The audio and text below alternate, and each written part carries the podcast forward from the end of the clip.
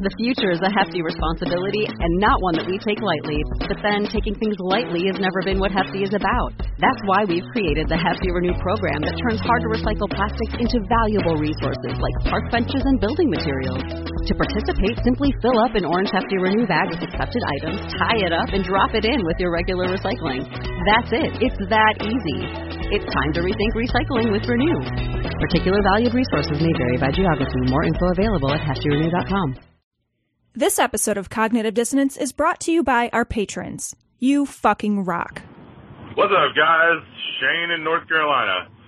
Y'all seem to have an issue with eggnog, and I just needed y'all to understand how delicious eggnog is. I love the warm, slimy creaminess as it goes down my throat. A little bit of rum makes it delicious. It can be cold, it can be warm, it can be hot, it can have a little nutmeg on it. It's delicious. Y'all are crazy. First time I've had to disagree with y'all on anything. Glory hole, motherfuckers.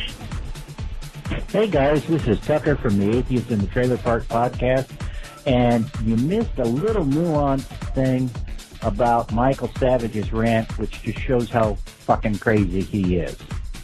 The UN Charter specifically prohibits people from countries that have a permanent seat on the Security Council from becoming president of the UN. So, unless Obama changed the charter of the UN, there is no way in hell he could ever be president of the UN. And as we all know, according to the right-wing nut jobs, the UN absolutely hates America. So they're certainly not going to change their charter to allow Obama to be president of the UN. Love the show. Keep up the great work. Toodles.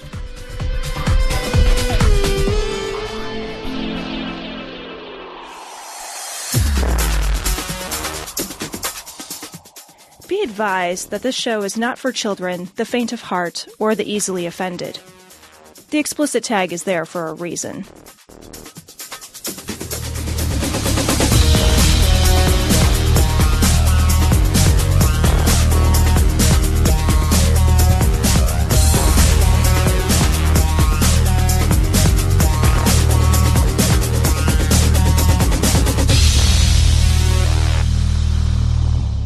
Recording from Glory Hole Studios in Chicago.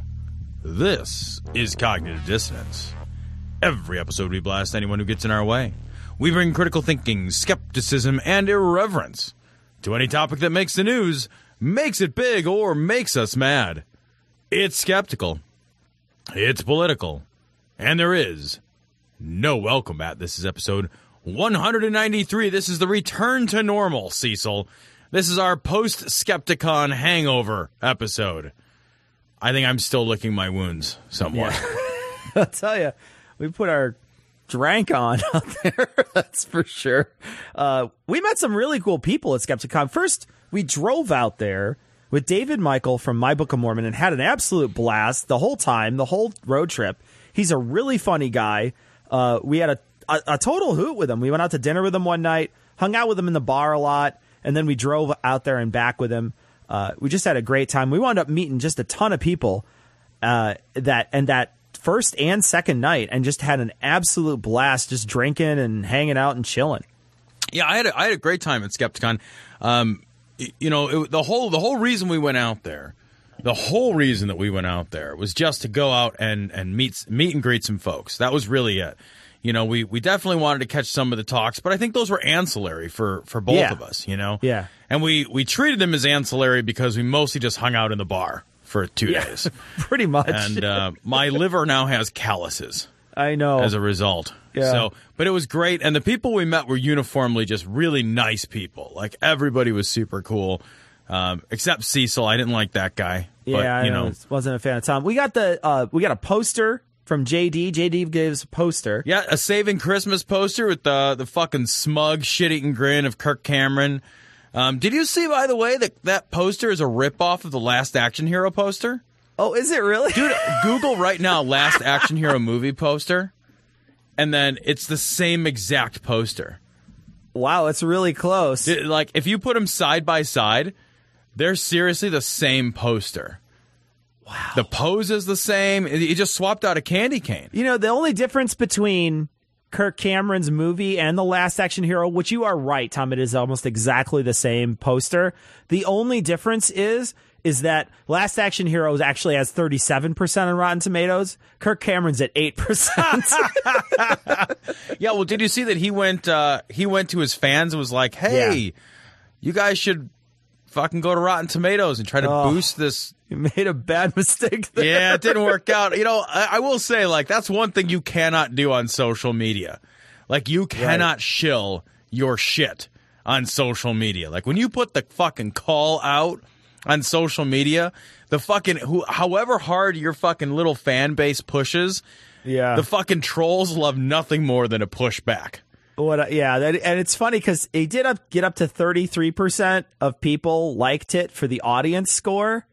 Uh, but that still is not. It doesn't change the critic score, right? Which is all anybody. It's all. What do you look at? I never look at the audience. Score. I never look at the audience score either. Not because I think the critics are any better, but because I know that like there's a certain amount of people who just love going to the movies. You know what I mean? They could be like, "I watched a paper bag blow in the breeze," and they'd be like, "Yeah, fucking." That's American awesome. Beauty. I know, right? That was a plastic bag, but still. Yeah, ridiculous. So, but we had a great time at Skepticon. JD was great. Really love the poster. We're to hang it up here in Glory Hole Studios. When uh, when I get it framed and hung up, um, I will definitely put a, po- a picture out there so um, everybody can see the uh, the decorations. It's actually kind of cool, Cecil, because at this point, the only decorations in Glory Hole Studios are uh, fan delivered artwork which is pretty awesome. Well, that and the glory hole itself. That's demonic, everybody. It is absolutely demonic. Well, the first story we want to cover comes from Right Wing Watch. Um, and Bryan Fischer is speaking up, Cecil. He's he's weighing in on the Ferguson controversy, the firestorm that has uh, right. swept the nation about the uh, killing um, in uh, Ferguson of Michael Brown by a uh, police officer. Um, and Bryan Fischer says that Michael Brown was possessed by a homicidal demon. Well, let's hear what he has to say. It's only a minute and 15 seconds. This is from Bryan Fischer's show on uh, whatever, American Family something. There was a point at which, when he's talking to the grand jury, that Officer Wilson said, Look, this guy was so big, he was massive, he was inside the patrol car. And here's the analogy that he used. He said, The only way I can describe it is I felt like a five year old holding on to Hulk Hogan. I do want to point out that Brown was only an inch taller than the guy in the police car. I just want to I just want to throw that out there. I'm not saying anything back or forth, whatever, but I just want to say that he was like he said he felt like he was holding on to Hulk Hogan. This guy's almost as tall as he is. Well, yeah, but I mean, he wasn't as black. Yeah. oh, uh, and another time he says, the only way I can describe it, it looks like a demon. That is how angry he looked. He comes back toward me again with his hands up. That's when they were scuffling in the car. He says, when I looked at his face, I didn't even see his face. I thought I was looking into the eyes of a demon. And I think the chances are very good that he was. I think at this point there was a demonic presence that was operating inside Michael Brown's body activating him, energizing him, driving him forward in this uh, in this homicidal uh, rage. So when he says he looked like a demon, I think that's because it was a demon. He was looking into the eyes of the demon that was driving Michael Brown to do uh, uh, what he did. You know, Cecil, when he says it was energizing him, I can't help but think that it was probably Monster Energy drink because we all know that the monster energy drink, I mean, you've seen the video, right? Yeah, that's, sure. Yeah, absolutely. That's yeah. a satanic energy drink. So, what yeah. probably happened is that Michael Brown drank the monster energy drink, which was actually fucking evil Satan homicidal demon drink, but. I right, mean, yeah, yeah. Easy mistake to make, right? Um, and then, you know, immediately was just possessed by a demon and randomly attacked a police officer. Yeah, they put like demium oxide in there. You gotta watch out for that. You gotta That's watch out worst. for that. Yeah, That's I, terrible. I gotta be honest. When Bryan Fischer says he was possessed by a demon, he was being nicer than most of the people on the internet. Right. Because at least Bryan Fischer thinks it was something outside of him and doesn't like resort to calling him a thug or a a, a shitty human being or somebody who deserved it. Right. It's it, it's impossible it's impossible for any of us to know exactly what happened, right? I don't know what happened. Do you know exactly what happened, Cecil? I, I don't, but I there's a lot of eyewitness testimony that is a little conflicting, but I certainly don't know exactly what happened. But you know, it's amazing to me how many people claim to know exactly what happened. Right? exactly. You know, that's yeah. the thing is that like people speak about this with you know on both sides of the on both sides of the issue, and I, I'm not even espousing a side at the moment. Um, I'm just saying that people speak on both sides of the issue with such incredible certainty, as if they had some kind of like amazing prescience that allows them some kind of knowledge of the circumstances outside of what all the rest of us who are just like getting fed the fucking news reports would know. Um, and it, it's, I mean, like that's every, that's almost, that's every bit as irresponsible as the Bryan Fischer shit where you're just like, it was fucking a demon. Why? Because I fucking made it up. Well, okay. Yeah. That's great. not- yeah. You know, I think he was possessed by the spirit of Grand Theft Auto. You know what I mean? Like, fucking, it's crazy. like, you're just making shit up if you're going to say that shit. Yeah, well, I think a lot of people mistake what happened for a trial. I think that because he, the guy, had, gave his testimony at the grand jury, and I actually had to look up where the grand jury was this week, and it's actually a grand jury is a parent of a baby jury if if it's like their father. so it's colloquially known as Grand Joe, though. Grand Joe. or you know, if the if the jury's really young, they call it JoJo instead. It's just JoJo. When you show up, they just bake you cookies. yeah, You're just like, oh. to make sure you're fed well. Right. Uh, the grand jury is just when they, they take to see if something is worth actually having a full trial on. So that's all they're doing. They're not doing, they're not espousing guilt or innocence. They're just saying, is there enough evidence to have a trial on this? And that doesn't necessarily mean that what this guy said is 100% gospel truth. It just means that they don't have enough evidence, or the evidence in this case is conflicting enough where they don't think that they could get a conviction, so they don't do it. Uh, that's really all it's about. So to say that uh, that this person's testimony, who shot him, the, the the cop who shot him's testimony, is 100% true, is making an assumption. You don't know whether or not that that testimony was 100% true. Right. Uh, I read the the eyewitness testimony, and it varies greatly and differs greatly from what the police officer said. And a lot of that testimony that is is by the eyewitnesses has some very similar threads in it that are very different from what he said. I personally think that there was it was convincing enough to actually have a trial. But, you know, clearly I think a lot of people thought that. That's why there was such unrest. But all of this, everything that happened down there and all the police brutality cases that we run into can be easily solved if cops start wearing cameras. There's no reason not to have it. It's not. It, it actually protects the cops. There's. Uh, I saw a uh, video one time where this cop stopped this woman on a traffic stop.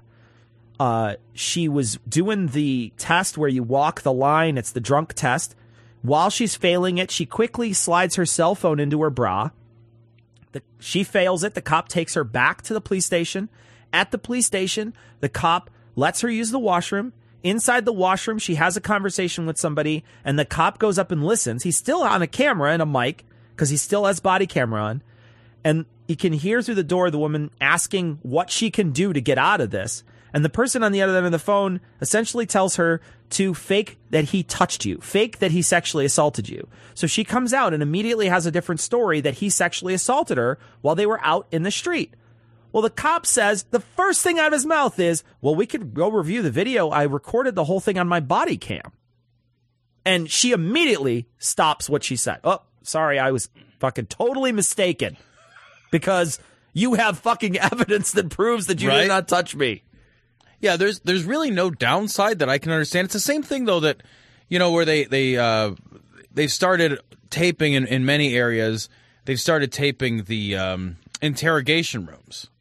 You know, because there was there was a lot of allegations of police abuse within in the interrogation rooms, and they started taping interrogations. And crazily, they started taping them, Cecil, only for certain types of investigations. Yeah, like murder only or something. Right, which I just think is like, I think that's kind of goofball. Like, what are you are you running low on data storage? Like just Yeah. tape them all. Like it's there's no harm in that. What just tape them all. We should we should be videotaped. It's 2014.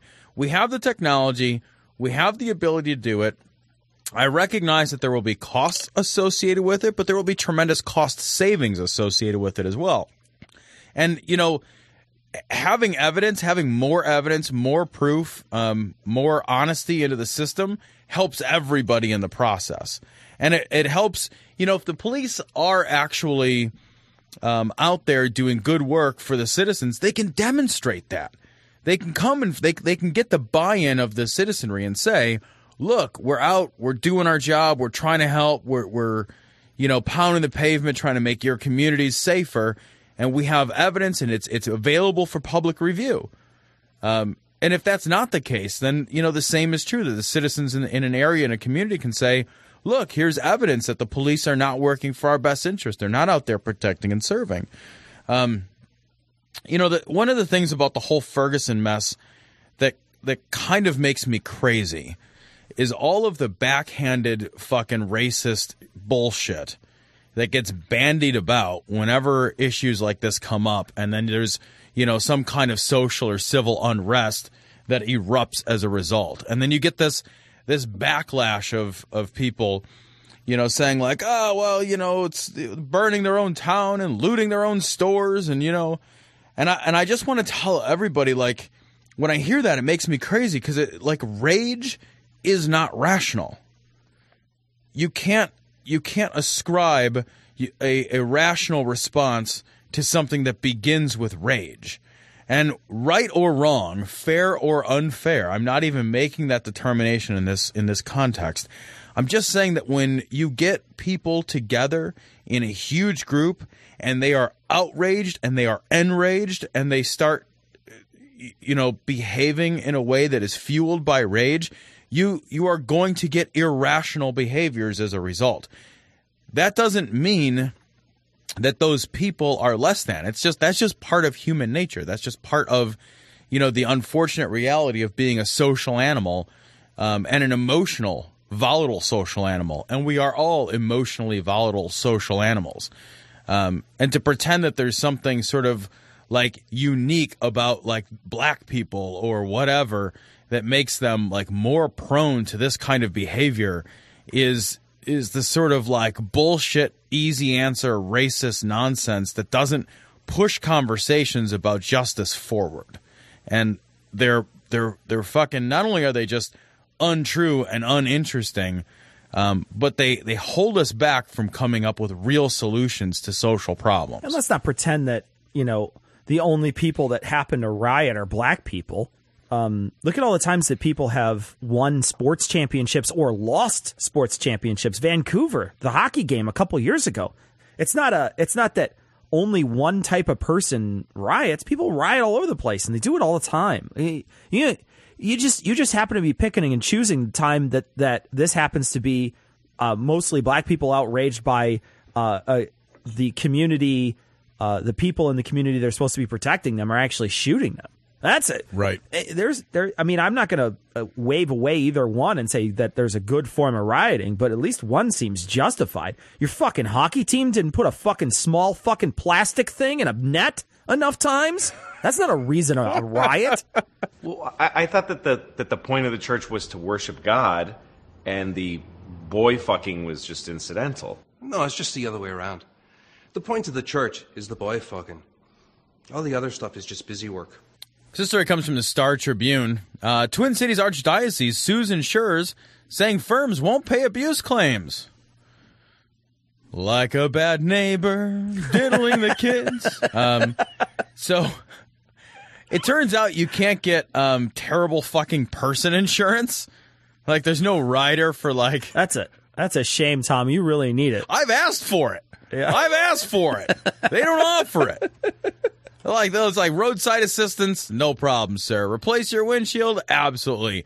Being a giant dick, nope, no insurance there's for that. insurance for that. Um, but the archdiocese is suing eight insurance companies in federal court, seeking to require them to meet the terms of the substantial amount of insurance it bought to cover the type of injuries suffered by clergy abuse claimants. Um, and that's sort of unbelievable that an insurance company could possibly have a policy out there which covers the fucking bad actions. I don't think you can get. It's not the same thing as getting like an E and O policy. Like, oh, it was an error or an omission, Yeah. or no. a dude fucking a kid. like, I don't think that insurance exists. I think they were looking for error or emission insurance. Oh, not nice. omission. Yeah. They, it, it's not like it's not like the priest is just walking by and slips on a banana peel and accidentally sticks his hand on some kid's pants. you know, that's that. Now that's an accident, right? But uh, intentionally doing it is not an accident. And what do you have? What would they have to do to prevent something like that? Would they have to have like you know how we have the signs that say wet floor? They would have to have a sign with a priest with his cock in his hand that says "Danger, horny priest." Why would you even presume that you could get such an insurance? I don't know. How does that conversation work where you call up your your insurance broker and you're like, okay, so um, hmm, kind of awkward even asking this, but this policy does cover if our employees fuck children, right? Like, I just want to, I know, I know, I know, I know, but really, I mean, like, they can fuck kids and you'll pay for it. Yeah. That's right. Yeah. You know, and then from this article, it says, um, those insurance companies can save the archdiocese from financial disaster. Really? You literally own a country. Financial disaster? like, your organization has its own nation. Yeah. You'll be fine. It has its own nation and national treasure. Right? like, what are you talking about? Financial disaster? Like, call fucking Mother Vatican and get him to fucking wire you some millions and millions of dollars. I know. You'll be okay. And I gotta, you know, too, like, if you go out of business because you're fucking children, like, if that's the reason you went out of business and you're like, oh, we shouldn't really have to go out of business for that. It's not like you went out of business because, like, you made bad coleslaw. Yeah. Right? You're not like a fucking deli with, like, shitty recipes. You know, my dad used to own a sign company. Next door to the sign company was a deli. And the deli got like a bad shipment of celery and they fucking made uh, food and they delivered it to a catering and everybody got sick. Like everybody got like fucking salmonella. And the company went out of business. And it's fucking unfortunate, but it's something that sometimes happens. Okay. All right. That sucks, you know? I mean, didn't see that one coming. But like an organization that like purposely like hides moving priests around that have sex with children? It's kind of hard to be like, "Oh man, what do we do to keep those guys afloat?" I mean, your dick's not too big to fail. Glory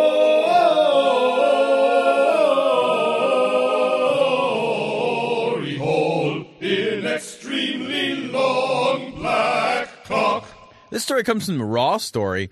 Um, priest uh, Pope Francis names U.S. priest who hid reports of abuse to be Vatican prosecutor of sex crimes.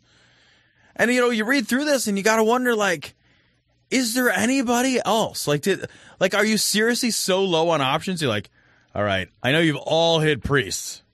Who has hid the least number of priests? Oh no. Hiding priests is like a shell game Right? for them. It's ridiculous. It's like the fox guarding the hen house, man. It's outrageous. Yeah, An American like- Jesuit appointed by Pope Francis to oversee the prosecution of priests accused of sexually abusing minors allowed a Chicago priest to remain in the ministry for years after learning of his history of sexual abuse toward minors. Oh. Well, that seems like a good idea. It- Isn't that like putting it, it? You said it was like the putting the fox in charge of the head house. It's it's more like putting Fat Albert in charge of your chocolate bars, or it like putting Pastor Manning in charge of your semen. Oh, You know, like your buckets of semen. If you put, it in my in- lattes. yeah, it flavors up the coffee. it's in my latte. But uh, it's more like instead, it's more like the elderly woman at the nursing home who hides her own food.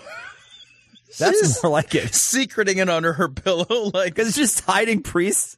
Yes, it's like it's like a whole, it's like a half a rotisserie chicken in Ah, here. How did you even get? I'm not even. I'm not even mad. I'm just impressed. the guy winds up uh, shuffling priests around, like you said, and hiding it, and they put him in charge of it. I can't. I just don't understand. Is there no priest without any kind of record at all? Is there nobody you could go to?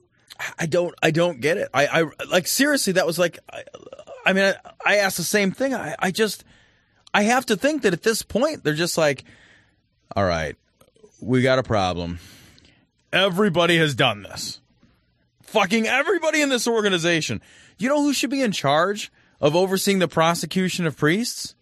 The police.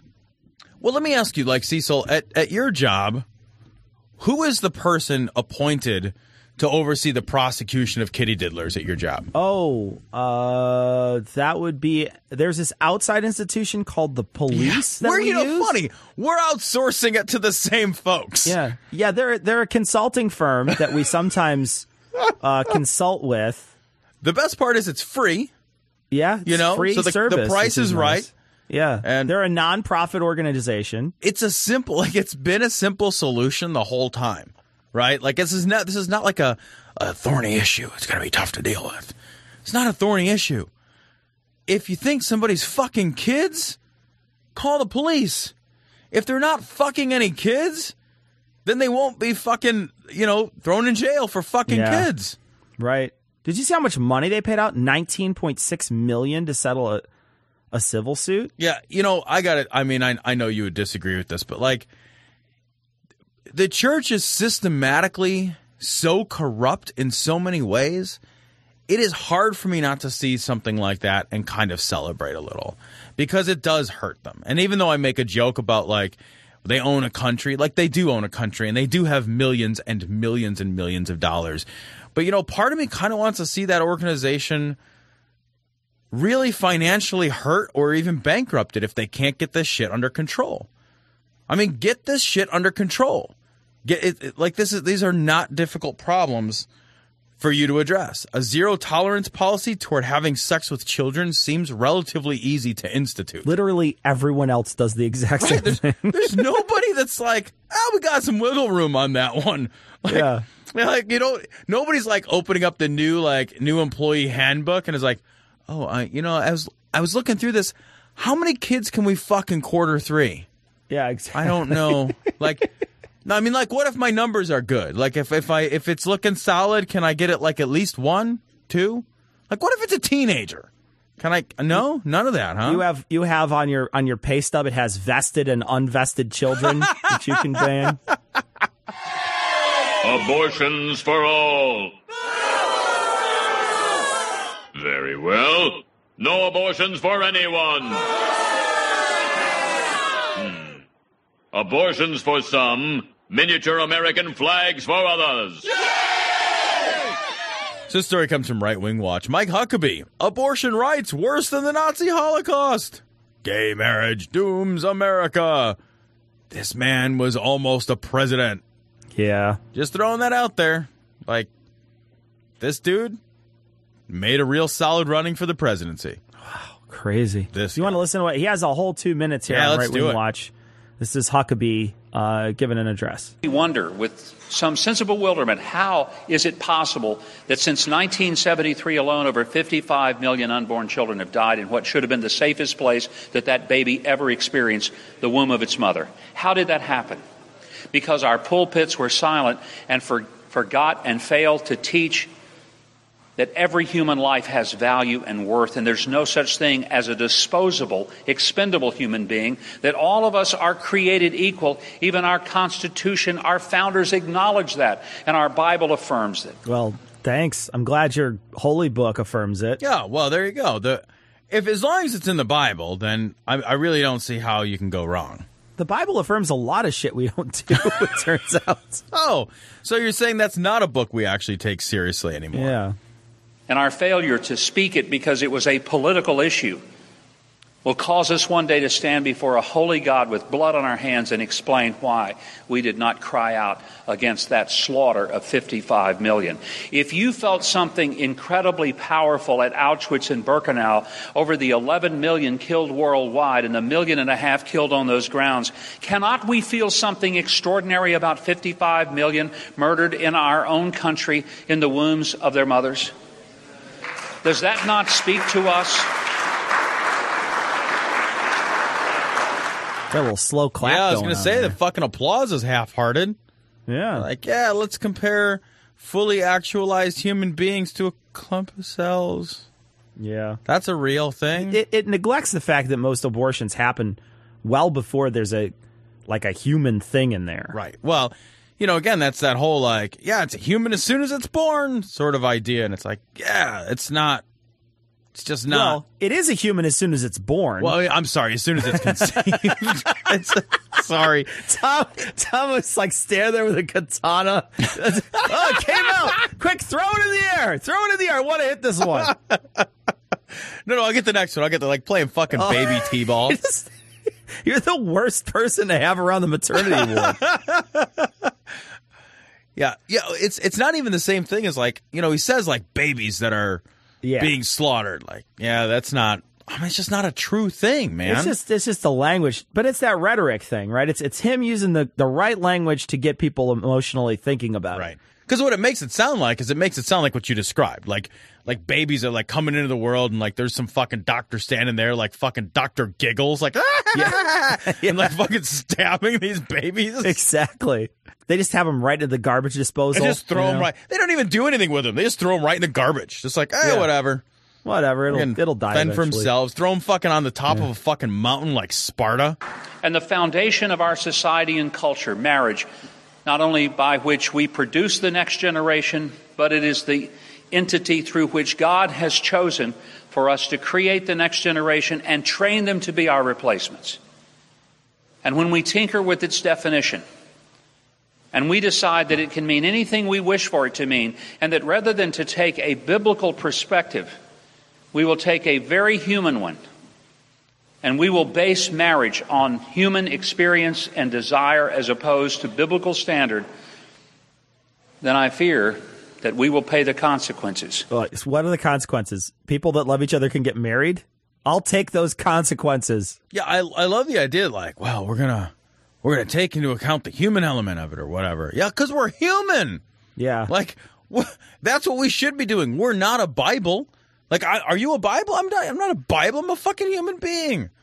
And like when I look at my life and I look at like how we should set public policy, and when I try to think about what is what is the only way that we can uh, legislate um, moral acts, you have to. If you don't take into account the fucking human condition and what human beings want and how human beings live and act and breathe, and if you don't allow that shit to change over time, you're just like, well, what does the Bible say? I don't know. It's fucking irrelevant. So You're picking and choosing that particular passage anyway because there's plenty of passages right around there where they talk about all kinds of crazy shit that you can't do. Sure. There's- This guy probably eats fucking bacon. You know, look at him. Oh, the guy is fucking made mostly of bacon. Probably at this makes point. fucking. He probably just dips bacon in a mayonnaise jar and eats it.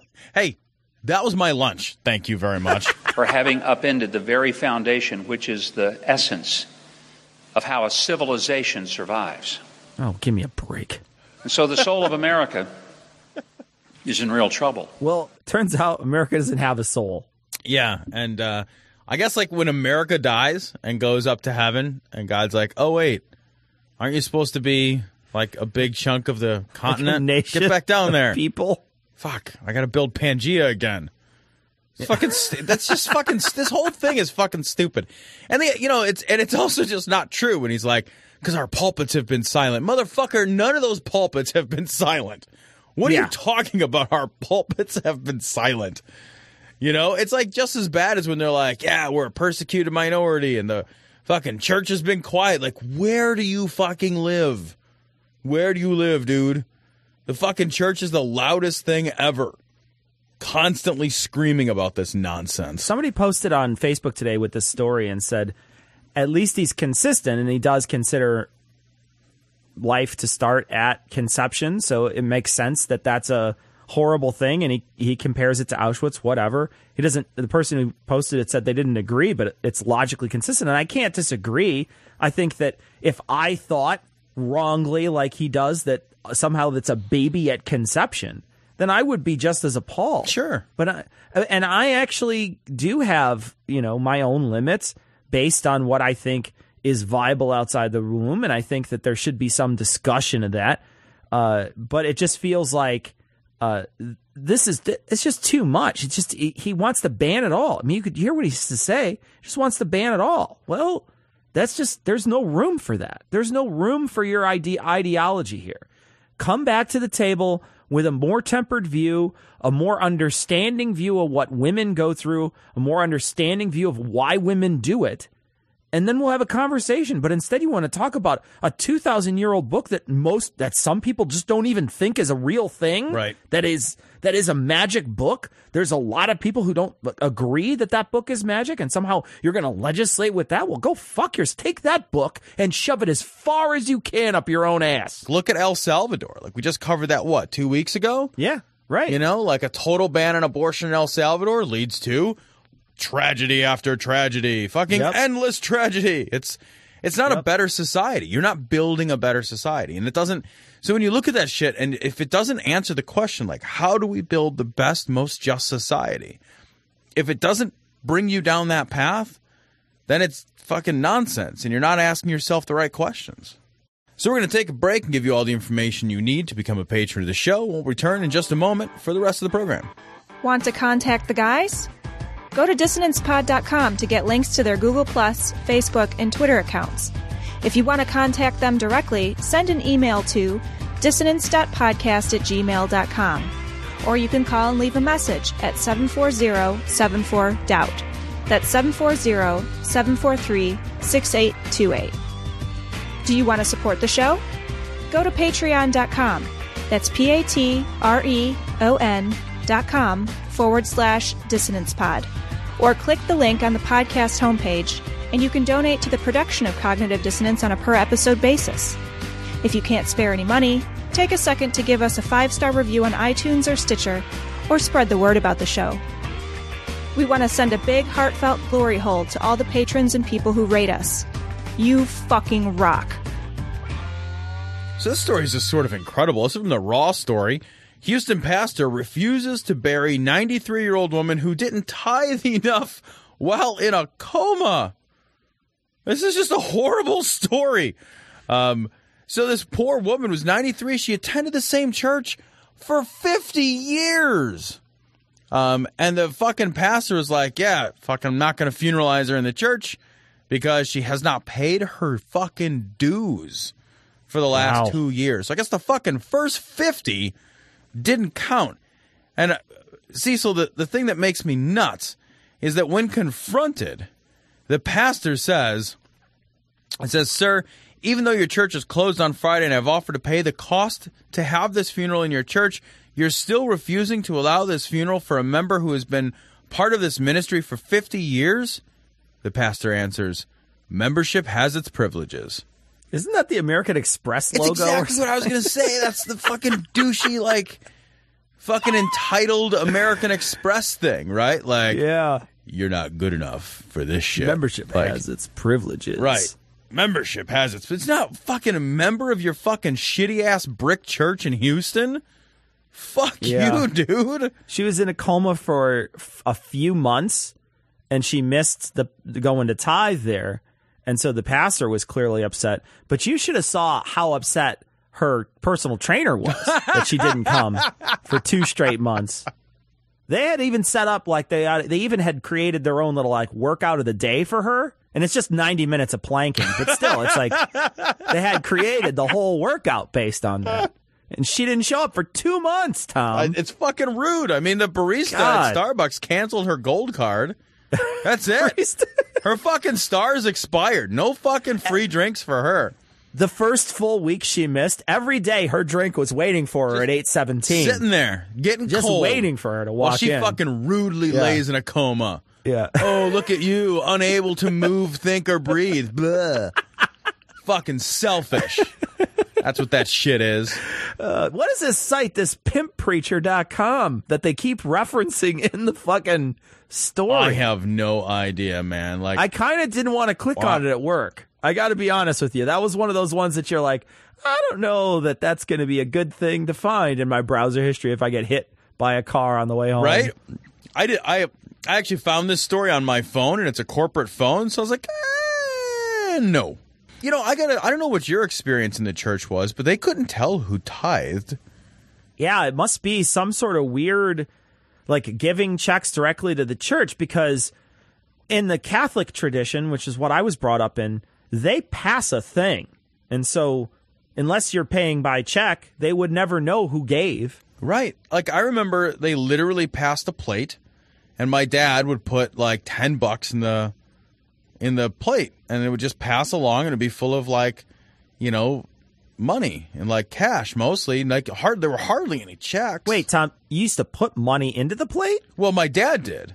Oh shit! I've been doing it wrong the whole time. Says it must be male and female. It must be opposite of one another. Everything in the universe testifies against the Sodomites and against the Sodomite gospel and against the Sodomite Bible. So this story comes from Metro.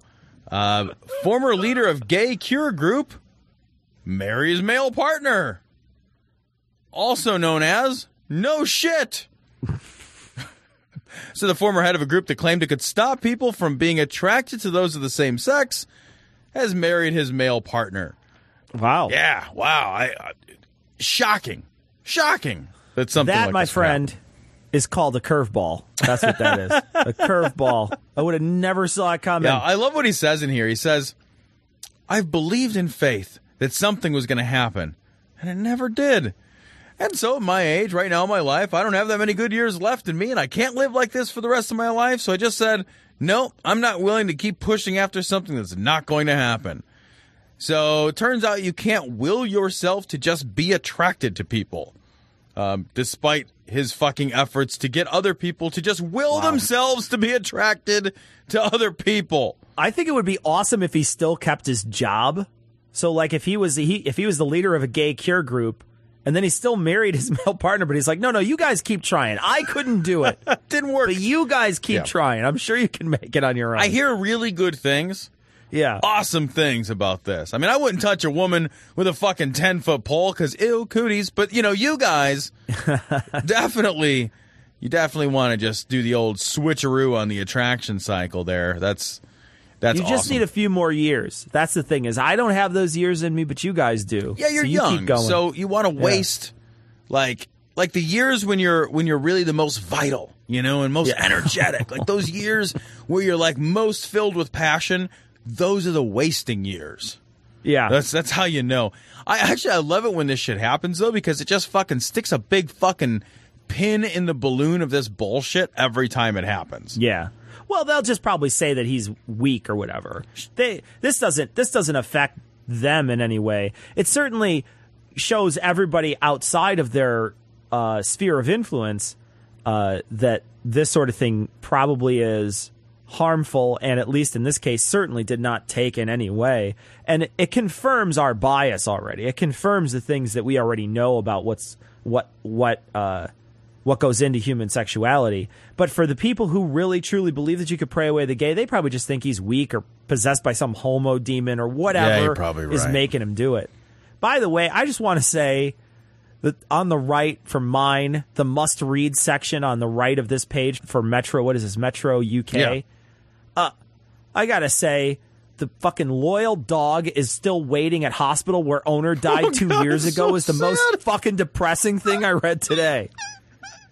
it's so sad, but it's like immediately begs the question, like, it, instead of fucking writing a story about it, can't somebody just adopt the fucking dog? The dog will go with someone else. Like it's a dog. You know, dogs are just. I mean, like my dog, I think loves us, but you know, it also loves sausages. You know what I Yeah. mean? Like, it'll get in your car. Like, Yeah. it'll get in your car. It'll forget I existed tomorrow. Can you believe what could be the world's most fearsome, destructive weapon? Obama's third term? Not really.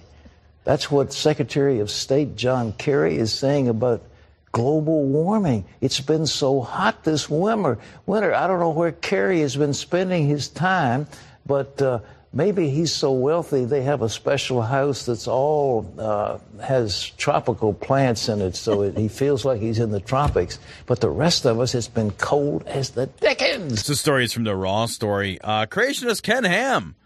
Climate change is Earth settling down after God punished sinners with the flood. Um, I think it's nice that uh, that that finally Earth is settling down. It's found a good. Uh, it's found somebody good that that it wants to spend the rest of its time with, and I think that's nice. You know, it's sowed its wild oats, settling with that whole flood thing, like when it when it filled up with mystery water, Right, and destroyed all life on the planet, um, and then It the put mystery itself- water immediately just disappeared. It put itself on uh, on planetmatch.com. Right. and it wound up settling down with Venus. It's finally moving moving away from Tinder and toward Match. Like it's really looking Yeah. for something a little more steady. You know, no more of these one night stands with moons and fucking anything, asteroids that just come and go. You gotta, it only takes it in the asteroid, really. right? To be honest. These, these comets just blasting into its surface, Yeah. crater after crater. Going home the next day unsatisfied, totally ready to settle down. What it, his idea is that it settles down with, with because God made a flood and we look at the earth in such a way that we're looking at over at a longer time span, but we just got to recognize that God gave it a flood and now the earth is finally sort of getting after 6,000 years, it's finally sort of getting where it needs to be. Yeah, and this is and this is where the Earth needs to be. We know because this is where the Earth is now. Right. You know, Because God said. And so, like, if you have the mindset that everything, like, that's what ha- makes me crazy about that whole, like, well, everything happens for a reason. Well, that is a stupid way to think about the world. Like, yeah, everything happens for a lot of reasons, mostly physical and chemical in nature, not fucking weird jumbo nonsense, fucking metaphysical, like, everything happens for a reason. Well, there's a reason that we're, you know, running out of clean air and water. Yeah, there is a reason. And it's not because Earth is settling down after the flood, you dumb motherfucker. It's because we're ruining the Earth. That's why. Because we're shitting on it constantly and we will not stop doing it. and and this is the the human beings basically have dominion over the earth and can do whatever the fuck they want sort of argument Right. and this will this is this is an easy way to to make sure that even he recognizes there's change Yeah, exactly. right even he recognizes that change is happening he just is finding ways that he could biblically say that it's not a big deal Yeah, just trying to. What he's trying to do is fit the obvious into a worldview that does not actually have room for it by reinventing the narrative. That's that's all that he's doing with this nonsense. It's fucking it's mental gymnastics.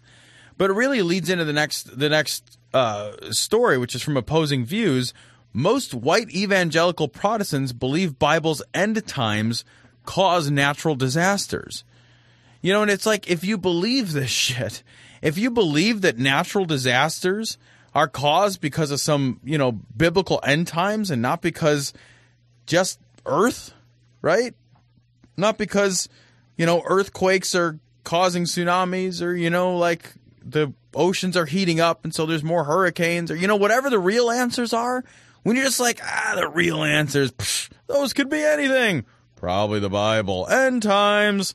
Like, how are you supposed to give two shits? How are we supposed to do the real work, Cecil, that's necessary to solve the problems that we face, like as a like environmentally as a world? Yeah, I, it's it's a sad state of affairs. I wonder if they think the polar vortex is part of the end times too. I'm sure they do, right? Because anything, it all seems like it all seems like the end of the world. I mean, really, if if you think the end of the world's coming, anything could possibly be the harbinger of that. You could look to anything that would that would spark that. I feel I feel like if you're going to have people using natural disasters as as part of the end times, maybe we should start putting evangelicals as the meteorologists on news channels. That would be fucking awesome, wouldn't it? if it's just like, well, let me give you a 10 day forecast. Nah, fuck it. We'll narrow that thing down to five days because none of us are going to be here after day six, if you know what I mean. I would tell you about the weekend forecast, but uh, you'll either be in heaven or hell at that point. So, So, yeah, well, it uh, looks like the forecast calls for frogs and locusts, mostly frogs Yeah. and locusts. So, uh, get out your frog umbrellas. I hear London London Frog is making a fine umbrella to keep the to, old London frog. to keep the amphibians Uh, off. You can only get those in green. I don't know why. The uh the it's a it's alarming amount of people though believe this sort of thing. And and the nat you know that natural disasters are caused. The other thing you got to think about too when they think a natural disaster is caused by the end times how uh, willing or reluctant are they to help afterwards? That's something that i wonder about. Are they more or less willing to help the people affected by it? Because if it's the end times and it's God punishing us. Well, is God punishing those people explicitly then? Yeah, right. Yeah, I mean, like if if something like Katrina happens, is that what you mean? Like, sure, you get a big, you know, fucking major event, and it's like, well, why even clean up after it? I mean, yeah, right. Why even bother? Why? Why do I mean honestly like if you really believe this biblical end time shit like I here's what I don't understand and I'm not I'm not really kidding why have kids so these people have fucking more kids. Yeah. Then I mean, they're just like constantly shitting out kids, like fucking shooting them with fucking t-shirt cannons exactly. across the fucking pews. Yeah. I would be. I'm terrified for the future of my children. You know, like if I really thought it was fucking, it was going to be, you know, locusts with shiny helmets, like running around and demons with extra horns and shit. Like it would just, I'd be like, fuck that. Yeah. I'll tolerate it myself, but I'm not going to put other people through it. Just doesn't Yeah, make I- it, doesn't it make them seem like fucking mean? Yeah, it really feels like you're you're inflicting some sort of serious damage and trauma on your own child for no reason, I guess. But at the same time, uh, they are told, I think, that they need to make sure that they multiply. So they have conflicting orders, I guess. but it's like it's like wouldn't you like wouldn't you wonder like go forth and multiply? What? Why would I do that? What? Multiply? Why? So I can like like bring a unit of suffering into the world? Like what is the purpose of that? Like it's not like I mean it's like the world is it's like shit is going to turn into the fucking road. You know, and you're just like, "Oh, this would be a great place to settle down and raise fucking apocalypse babies." Like what, what are you talking about? Apocalypse Baby should be a Saturday morning cartoon. You want answers? I think I'm entitled. You want answers? I want the truth. You can't handle the truth. I don't even know what to think of this story. This shit comes from the friendly atheist. Uh, sought for murder, Indian guru was using his devotees as a human shield during massive siege on ashram. Um, evidently, in India, fucking gurus are really a thing. Um, and specifically, there was this one guru, Sant Rampal, um, who grossly enough was using milk that he bathed in to make a food. yeah, like a sweet food. It's called a kheer. Yeah, it's like I a guess? fucking rice pudding. I had to look it up. It's yeah. like I would only eat like four or five bowls. Of I mean, as soon as I know that like this guy's fucking taint was fucking bathing in my fucking rice pudding, that's horrible, dude. you just don't want to get the curly hair. Oh, God. You just want to avoid the curly hair. Yeah, I, I of all the shit like that you've got to sell to your followers, you're like, yeah, I took a bath in that. Like, wait, you fucking bathed in my food. Like, no, no, no, backwards. No, no, I bathed in it and then I made it into food. Yeah, oh, then I oh made well, it then fuck food. me. I guess I'll eat Oh, that. yeah. What the It's fuck? good. So weird. Yeah. It's so weird. It said he served the fucking weird body pudding um, to his followers, saying that it would bring happiness into their lives. Sounds like it's gonna bring fucking weird armpit sweat and stinky fucking taint juice into their rice pudding.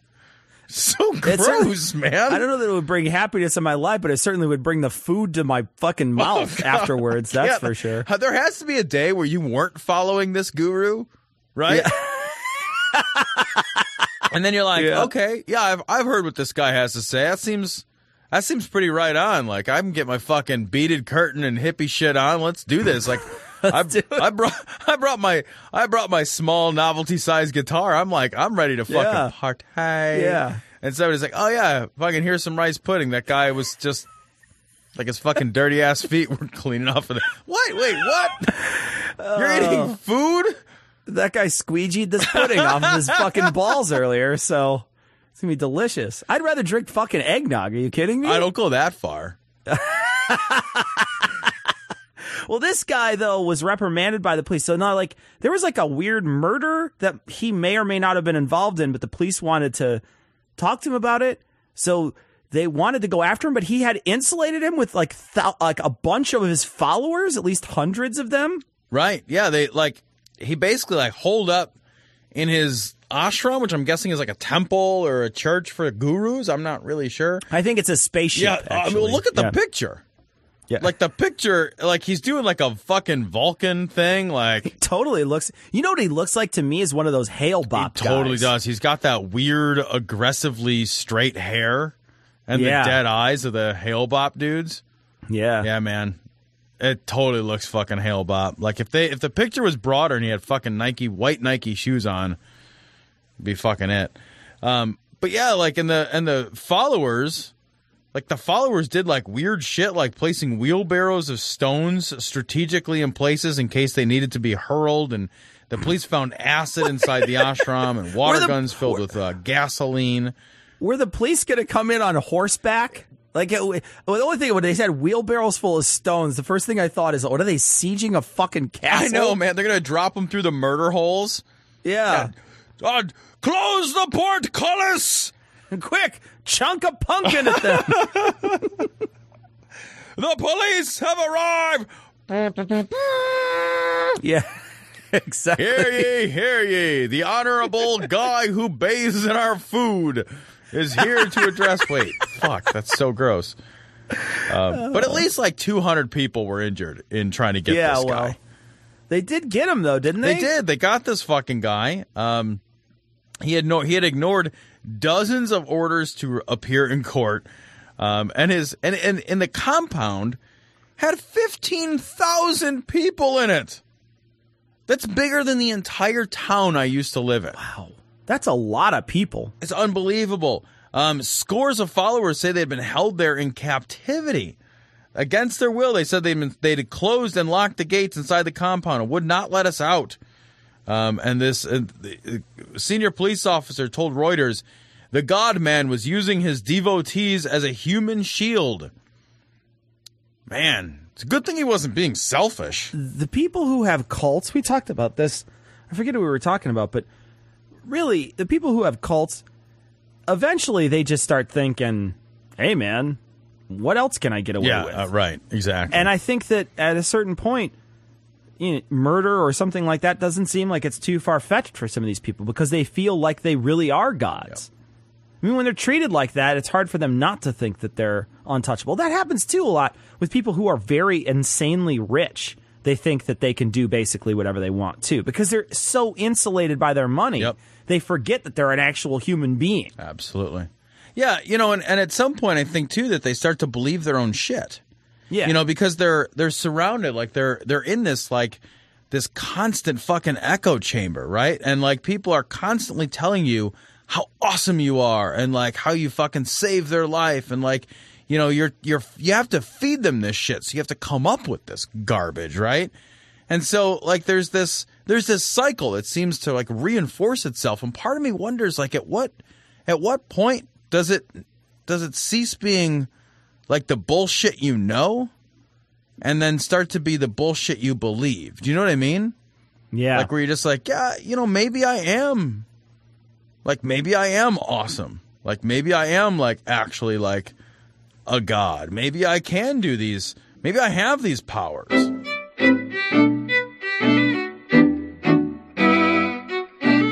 Want to thank all of our patrons, of course. We we really appreciate everyone who gives us uh, their hard-earned dollars, but we want to thank specifically our newest patrons, Richard, Yeshua, Reverend Jebus H. Slack Slackatica. Yeah, that seems like something. Slackatica, sure.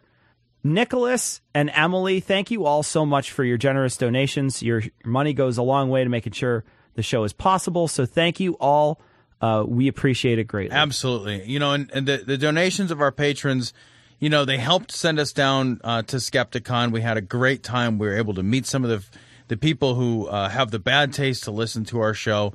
Um, they they're going to help us uh, to match um, the uh, the dogma debate uh, donations that we're doing for the upcoming show that we're doing on dogma debate.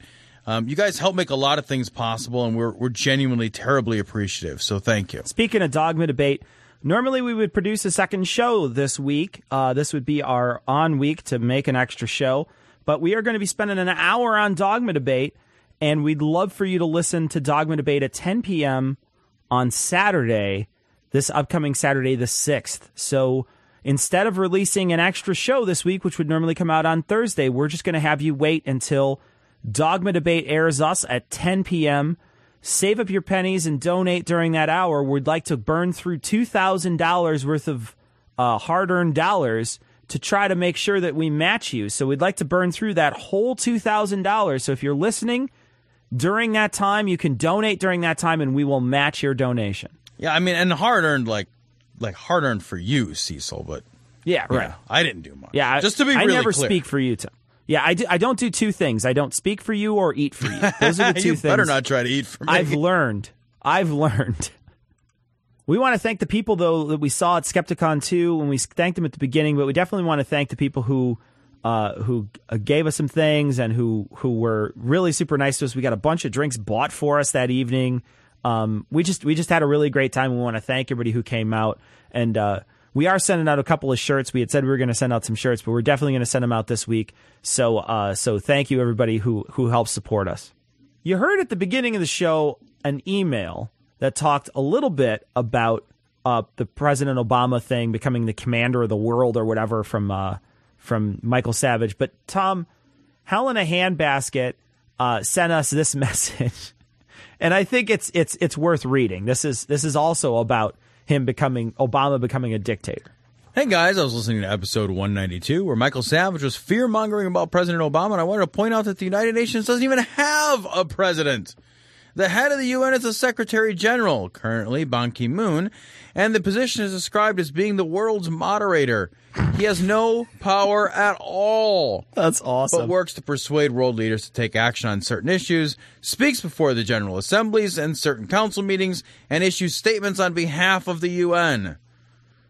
Your assessment that this would be a step down from President of the United States is putting it very mildly indeed. If President Obama were interested in becoming a dictator, taking over the world, or destroying America, you'd expect him to have been disbanding Congress, Congress, like Franklin D. Roosevelt, invading and occupying other countries on paper thin pretexts, like both Bushes, Lyndon B. Johnson, etc., or making shadowy deals with enemies of the U.S., like Ronald Reagan. Yet President Obama is doing none of those things. The economy becomes stronger than it was before the 2008 crash. Our GDP continues to grow, and by all measures, we're continuing to recover quite well from the Great Recession. President Obama has failed magnificently at acting as a dictator bent on destroying America and taking over the world. And he's only got two years left to make up the ground. Yeah, I love he's it. gonna have to. He's gonna really have to work. I think. I think he's gonna put it in overdrive for these these last two years, though. Yeah, just get on the fucking ball, dictator of the world. I think he needs to create a whole new organization that's a better organization than the United Nations, and then become president of that organization. There you go. Like a more powerful organization. What would, what would we call it? like the League The of League of Nations? Is Nations. that- I like I it. think. Yeah, that's a good one. Why does Or he the do League that? of. Extraordinary Gentlemen I think he could do that And too. he and Sean He's Connery pretty can- extraordinary gentleman. Yeah. can be on it. Him and Mitt Romney, both of them are extraordinary There you gentlemen. go.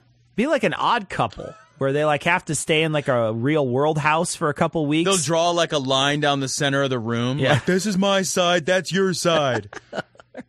So we got a message. Uh, this is from Andrew, and he says, "Back when you guys issued your ice bucket challenge, I listened and downloaded the the ringtone and applied it to my phone. He accidentally dropped his phone and had it sent in for service and picked it up on Tuesday. Yesterday at a doctor's appointment, he accidentally left his, his phone on the waiting room. When he came out to sign the paperwork, the the the nurse had asked, or the receptionist had asked him if it was his phone, and he got a weird, and he said yeah, and they they gave him a weird look. And I'm going to read directly. It says, as she said, uh, as she said that you have an interesting ringtone on your phone. I guess the guys at the service of the repair station found the ringtone and applied it to all ringtones on his phone. so basically, his mom tried to call him three times while he was at the doctor, and uh, all they got at the doctor's office was a long black cock. I love it. It wouldn't be the first long black cock they've seen. That's right. That's- they never feel ashamed at the doctor's office. That's what I always say. So we got a message from Chris, and Chris said, "Hey, I sent you stuff, and you didn't respond. So uh, this is us responding to the stuff that you sent." Yeah, we weren't ignoring you on purpose, Chris. We just uh, ignored you anyway. No, it's all right. We just we get a tremendous amount of email. We can't for for a variety of reasons. We can't cover all of it. Sometimes actually we'll record something that we're intending to cover from an email, and it won't make it to the final cut of the show after it gets edited through, just for space reasons or what have you. So um, I apologize if we didn't. Uh, we don't want you to feel left out, though, Chris. So this is your shout out. Yeah, and and like this will be cut from the show. So we'll.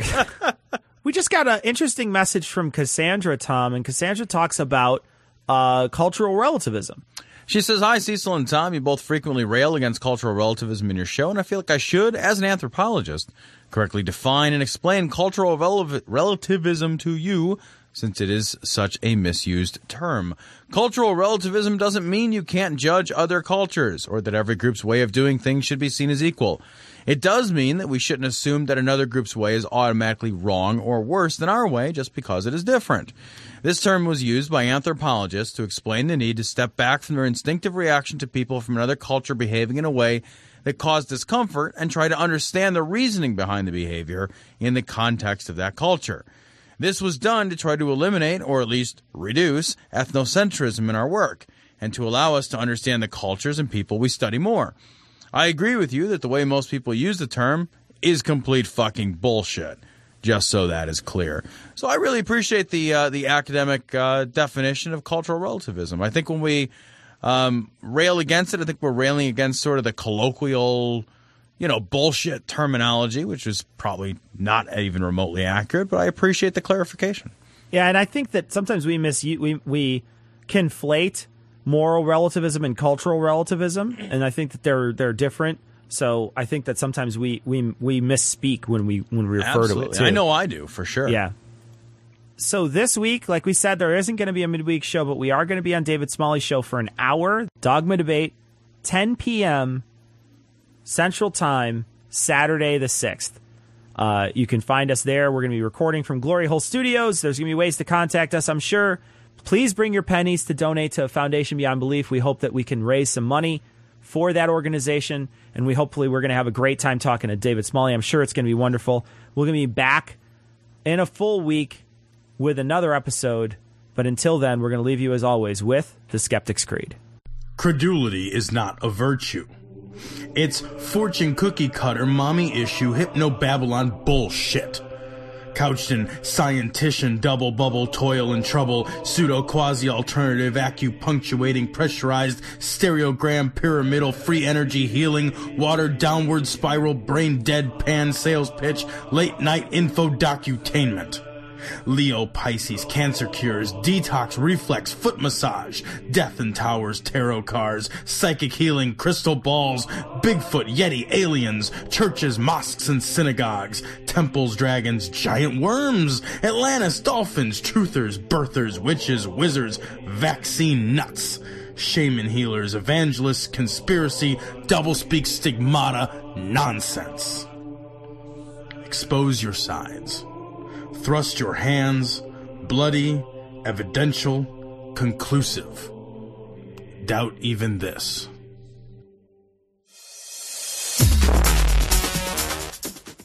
The opinions and views expressed in this show are that of the hosts only. Our poorly formed and expressed notions do not represent those of our wives, employers, friends, families, or of the local dairy council.